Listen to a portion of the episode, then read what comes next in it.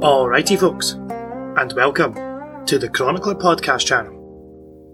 Episode 15, The Warring States Period. Hello one and all, and I hope that you've enjoyed the Lunar New Year, and I hope everyone has a fantastic New Year. The Year of the Cow, that is, or the Year of the Ox, whichever way you want to call it.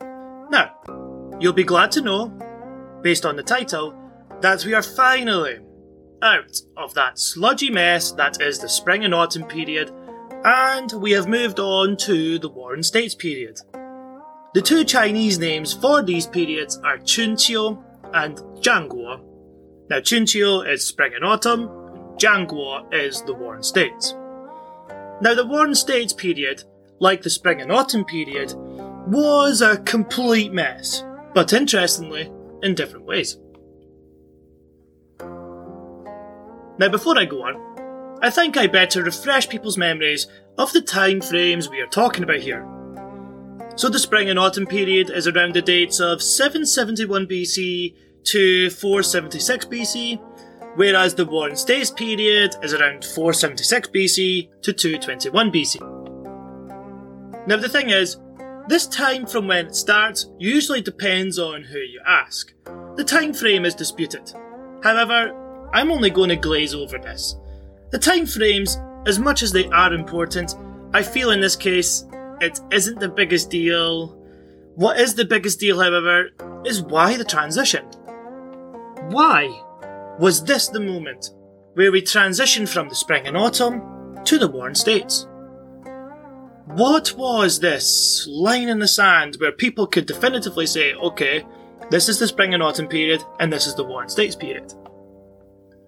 Well, it came around because as the Spring and Autumn period came to a close, this process of fragmentation of the former Zhou states began to reverse itself, and the smaller states were gobbled up by larger ones.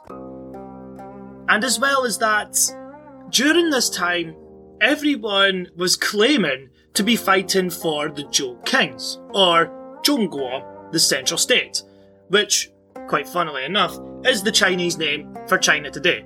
It literally means the Middle Kingdom, etc., so that's where it comes from. But by 476 BC, these states, which were much larger than the Zhou, simply declared themselves to have had the mandate of heaven. And the first state, I believe, to do this was the state of Chu. The Duke at the time basically said, I don't want to be a Duke anymore, I want to be a king. And in Chinese, the name for king is Wang. So basically he said, I want to be a big Wang. Now the state of Chu were at the southern periphery of all these other states and were considered to be barbarians pretty much. So you know what the other northern states had to do, right? Yep. Basically, they asked themselves, if the state of Chu can become a big Wang, then I want to be a big Wang.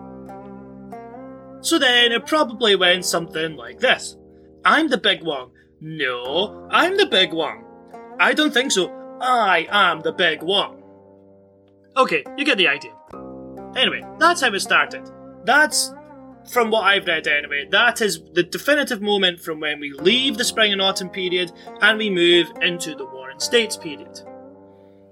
Now, some other sources say that it started with the partition of the state of Jin, a pretty powerful state in the north. And basically what happened there was that there was a big old civil war within the state of Jin, which then fragmented into the states of Wei, Han and Zhao, who could all at least last until the Warring States period came to its final end in 221 BC. But we'll get into that later on. Now, if you just Google a map of the Warring States period, you're probably going to see a bunch of similar but different images. And that's because all of the different states had great campaigns and then lost the territory, and it kind of swung back and forth like a giant pendulum. Basically, what you can say is that it turned into a bit of a stalemate after a while. Now, for example, in 379 BC, King Wei in the state of Qi, remember that one, in modern Shandong province, launched a few campaigns to the north and the west, and he was very successful. and Qi was one of the most powerful states under his reign. But like I said, that's just one example. The state of Chu did it, the state of Wu did it, and then eventually the state of Qin did it, which then unified everyone. But again, we're getting ahead of ourselves. So now then, what I want to try and focus on mostly in today's episode is 1. How the scale of the battles changed, and 2. How technologies evolved as well as battle tactics. And finally, I think it would be a good way to portray at least one battle. One battle that I read about anyway, just because it would be good to show how the tactics were used in ancient China and how this was almost like an everyday occurrence, in historical terms anyway. So, during the Spring and Autumn period, there were a lot of battles, which we already kinda knew, but these battles were probably in numbers of the tens of thousands, you know? Still fairly large, but not as large as nowadays wars, and this was due to the population sizes at the time. However, one thing changed all of this. Iron. Iron made its way over to China during this time, and the metal found its way onto farming tools, as well as weapons, but for now, let's focus on the farming tools. The tools before were rather primitive, and crop yields wouldn't be very large. It would always be either just enough to sustain the population of each state at the time, or there wouldn't be enough. However, iron allowed for agricultural surpluses now, and if there's more food, usually what tends to happen is that there is more people. It is estimated that China's population during this time increased from 12 million up to 40 million, and it was just as well. For those new rulers, or these new states who had openly declared the mandate of heaven, needed more men to fight in their armies. So pretty much overnight, the sizes of these armies went from tens of thousands up to hundreds of thousands, quite literally. Even during Sun Tzu's time, in The Art of War, he mentions armies of 100,000, as if it's nothing. He could even calculate the costs of such armies, which is just crazy. Now, speaking of The Art of War, Sun Tzu came from the state of Wu, which was at the mouth of the Yangtze River, and the state of Wu, like their neighbours to the west, Chu, were considered barbarians by those northerners. However, they would have been pretty sorry after turning their nose up at them, as by 506 BC, Wu were marching and conquering everywhere.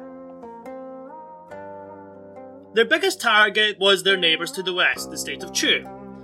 And the reason why is probably due to a balance structure thing, because the state of Chu was very large. So in order to balance out power, Wu decided to invade. Now, I read a funny story over how the war broke out. Normally, a war could break out over stealing a princess, or a king was assassinated, or a new king has a claim to another king's throne. All of these things lead to war, right? Have you ever heard of mulberry trees leading to a war? Well, now you have. Wu went to war with Chu over friggin' mulberry trees. The Wu army invaded, won 5 battles, and then humbly sacked the Chu capital,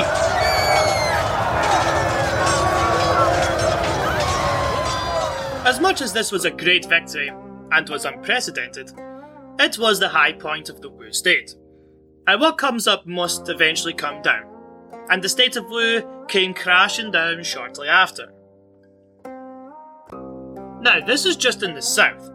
Wars like this were happening all over the place at the time, but I will focus on the south briefly for these rather interesting points that I've came across, just to emphasise how brutal these wars became. So when the state of Wu went on their Wei rampage, which ultimately led to its own destruction, they used conflicts in battle as suicide units. The most notable was in the Battle of Kofu in 518. 300 convicts were lined up in the front and launched an attack against the Chu army, so the Wu army's main force had the time to set up camp, whereas their enemies didn't. So there you go. And the thing is, did any of these convicts survive? No, of course they didn't. They were all either beheaded, or if they were captured, or they were killed in combat. Most likely the latter. So the state of Chu, after the sacking of their capital, did manage to rebuild and launched an invasion of Wu. Now, in order to rebuild the army, Chu actually allowed prisoners to join the army. Actually, that's being too kind. Let me rephrase that. The state of Chu forced prisoners to join the army, and they acted pretty much as cannon fodder or suicide units, whilst the real professional army could mop up after the chaos of the prisoners, which just ran rampant in the enemy's ranks. Now, if you think that's bad, the Yue tribe, which were even further south than both Wu and Chu, went and one-upped both of them. At the Battle of Sui Lua in 496 BC, the Yue army were struggling to break through the Wu lines, until one of the generals had a bright idea.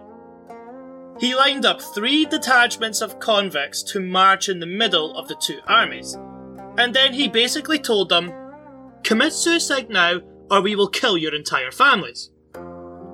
Those unfortunate prisoners all followed the order.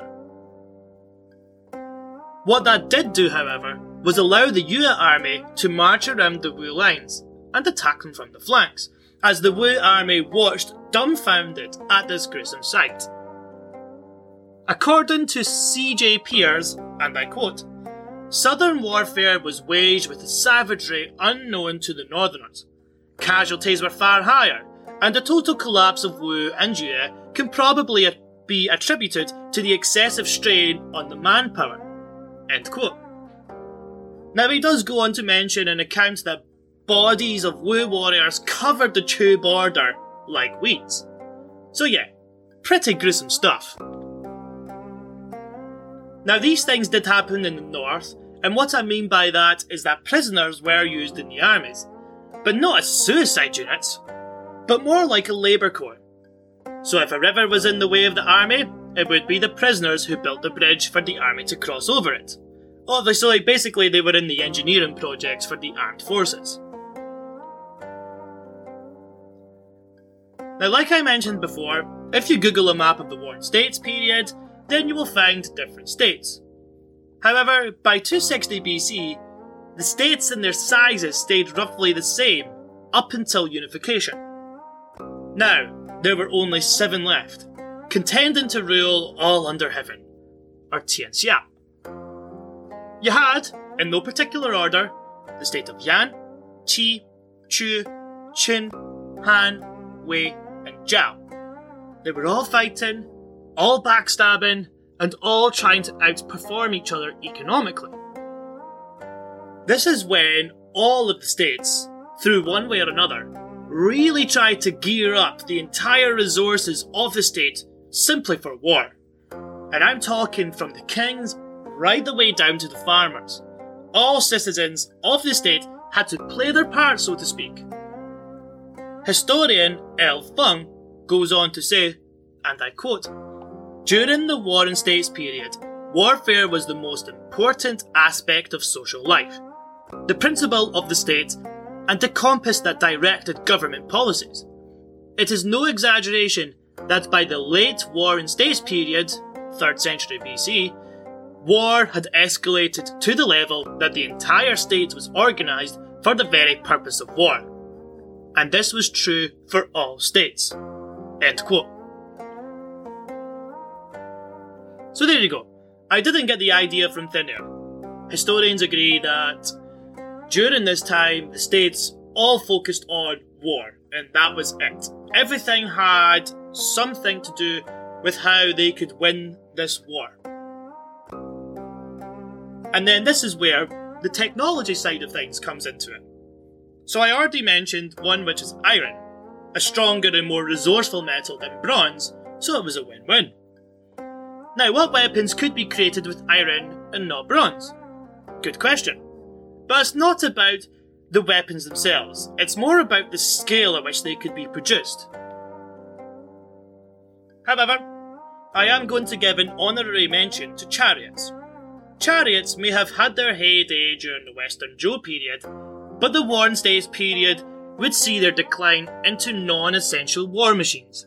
Now, from what I read, there could be three reasons for this. The first is that chariots needed a large open plain where the running was good in order for them to be effective units. But during this time, the ideas to fight a pitched battle were completely different, or out the window, thanks to the art of war. If you're a southern army, mostly composed of infantry, why would you go into an open plain where the enemy has plenty of chariots? That's an insane idea. So the rules of war began to change, is what I'm trying to say. The second reason was that chariots were beginning to be replaced by regular, good old cavalry. People realised that if you simply put a person on a horse's back, rather than make it drag a carriage, the horse could run faster. Who would have thought? Okay, that may have been an exaggeration, but you get the point. Cavalry replaced chariots towards the end of this period. And the final reason, it can be argued, was the development of the crossbow in China by a man named Chunqiu in the state of Chu at around 600 BC, kind of that range, so to speak. At first, these weapons were used primarily to defend settlements due to their slow reload rate. However, as time progressed, they were used actively in military conquests. So what did the crossbow have to do with the decline in use of chariots? Well, the reason was that the crossbow could shoot further than the bow and arrow, at a range of about 600 paces. But more importantly, it was the crossbow's deadly piercing damage which made it so much more effective. Now, if you had a chariot in the thick of battle, all one would need to do is shoot a crossbow at the slow-moving carriage, and the arrow could pierce the carriage and kill the ones occupying it. It's a big target, and it was slow. So yeah, a decent crossbow marksman couldn't miss it. It could be assumed then that the crossbow played a huge role in military developments of the time, and even in later times such as the Han dynasty, who made lethal use of the crossbow. But we are getting ahead of ourselves here. Now, other weapons that were developed during this time were swords. And I'm not talking about swords of bronze or anything. I'm talking about your everyday sword you see on the movies. Now, these swords were pretty short, but that's because it favoured close-up and personal combat. So yeah, it kind of makes sense. It was nothing like the Scottish broadswords that you picture Highlanders using when they fought their neighbours to the south. That being said though, it doesn't mean that they were less effective. With the swords came the overwhelming numbers of infantry that were used in these armies. The infantry were the bread and the butter of the army, and everyone knew it. So the focus moved away from small numbers of expensive, useless charioteers to huge numbers of cheap, reliable infantry units. That being said, swords weren't the only things in use. You also had spear infantry, which had evolved from the dagger axes, and now they were more reliable halberd units, as opposed to dagger axes. And as well as that, the spear lengths were usually shortened from their dagger axe counterparts, and again, it was to compensate for overcrowded battlefields. So that's that. You have the troop numbers and the technology that they used, roughly. Now, I've already mentioned battles as examples, but I want to go a bit further than that and really try my best to simulate a battle. The battle I'm going to focus on for today's podcast is the Battle of Malin, or in Chinese, Malin Zhejiang. I've picked this battle as it had a very unusual strategy, which proved extremely effective. And for further reference, to build more of an ambience, so to speak, I'm going to say Wei Guo, Han Guo, Qi Guo, rather than the state of Wei, etc. Guo in Chinese means country or state. So I think it's better to use it here. But without further ado, let's get into the battle.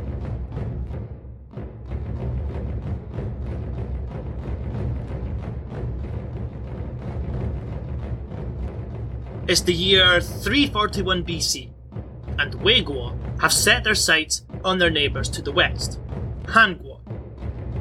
Now, the thing is, the Wei army had a bit of a problem.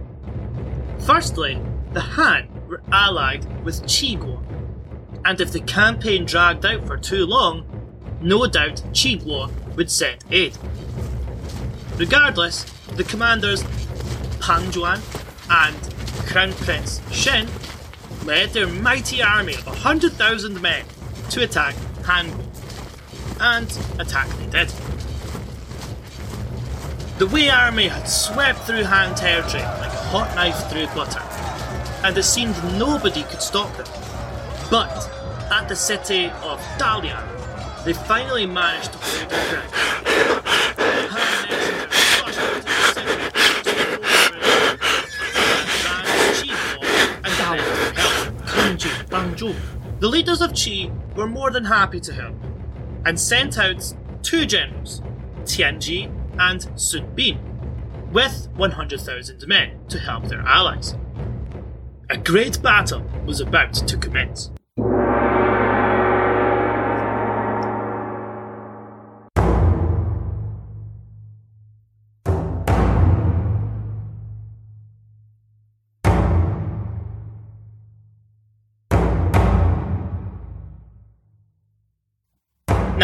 Sun Bin knew that General Pang Juan of the Wei army thought of Qi's soldiers as weak and insignificant, so he wanted to take advantage of that. When the Qi army arrived, they attacked the Wei army, which was besieging Dalian, but then quickly ran away, which fed into the idea that the Qi army was weak in Pang Juan's mind. The Qi army really are weak. We will conquer Han Guo in no time, an excited Pang Juan told Crown Prince Shen. Within the Qi camp, after the failed attack, Sun Bin put his strategy into motion. He told his counterpart Tianji to light 100,000 stove fires tonight, but tomorrow only light 50,000, then the next day 20,000. The Wei army will be tricked into thinking our army is deserting us. The orders were carried out, and across in the Wei camp, Pang Juan seen fewer and fewer campfires each night. On the first night, there was 100,000. On the second night, only 50,000. And on the third night, only 20,000. The Qi army is disintegrating, he thought to himself, and after seeing only enough stove fires for around 20,000 men, he thought now was the time to attack and annihilate the Qi army. When the morning came around, Pang Juan quickly ordered his 20,000 elite cavalry to form the vanguard, whilst Prince Shen would only make the centre of the army with the 80,000 infantry. Pang Juan marched full haste towards the Qi army, or what he thought was left of it. The Qi army ran along the road as quickly as they could, abandoning their artillery units and a lot of equipment in order to get away from their pursuers. The chase had went on all day, and eventually the Wei army approached a pass, and Mali, at dusk, began to set in. The general ordered his men to stop, as he noticed a tree that had its bark ripped off, with writing on it. Pang Juan ordered some men to hold fires at the tree, so he could read it. The writing on the tree said, Pang Juan Si Yu Te Shu Jir Xia. In other words, Pang Juan will die under this tree. Just as the general finished reading the words, an arrow zipped through the air and struck him dead.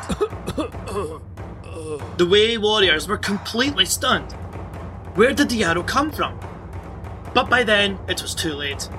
In the hills surrounding the pass, the Qi army were lying in wait. Arrows soared through the air and bear down on the completely helpless troops. Men at the front line were desperate to flee the oncoming attack and tried to run over their comrades behind them. But it didn't matter. as the Qi army had laid kal traps behind them as they entered the pass. Horses got caught in them, men got caught in them. It soon got so bad that Wei soldiers began to run over their dead comrades in the mud in order to try and get away. But the Qi army had already sealed off the pass, making it an arena of death. The Qi army cut down every Wei soldier they could find, butchering their way through until the last man perished. By the time dawn broke, an army of 100,000 men had been completely annihilated, whilst their enemy came away with less than 5,000 casualties. Later that day, Sun Bin found Pang Juan's body and buried him under the tree where he wrote that deadly message. As well as that, Prince Shen was captured, and Wei Guo was never in a position to ever try and dominate all under heaven. And soon, both Qi Guo and Qin Guo, which was to the west of Wei Guo, took advantage of the weakened Wei state and gobbled up most of their territory. So there you have it. Here is one battle simulation I thought I'd cover for you. It's crazy, right? Have a strategy such as leaving stove fires to trick your enemy could be so effective. And this strategy became known as the strategy of reducing stove fires to entice the enemy. Well, I think that's it. It's something like that, but you get the idea. But in case any of you guys missed the point here, what Sun Bin did, essentially, was lure his enemy into a false sense of security and then entice them into an ambush site. Clever play, Sun Bin, clever play. So basically what happened was Sun Bin pretended to be running away and lured them into Mali, where he'd set up an ambush, and the rest is history. But like I said, this is one of many battles in the famous book describing this era in history, Zhanguo. And in the book, there are more than 600 battles recorded in this time period, and all of these armies were colossal in size. Now, I did mention the state of Qin right at the end there, and I tried to keep him out of the picture as much as possible, as next week's podcast is going to be all about the rise of the state of Qin, which would result in China's first unification.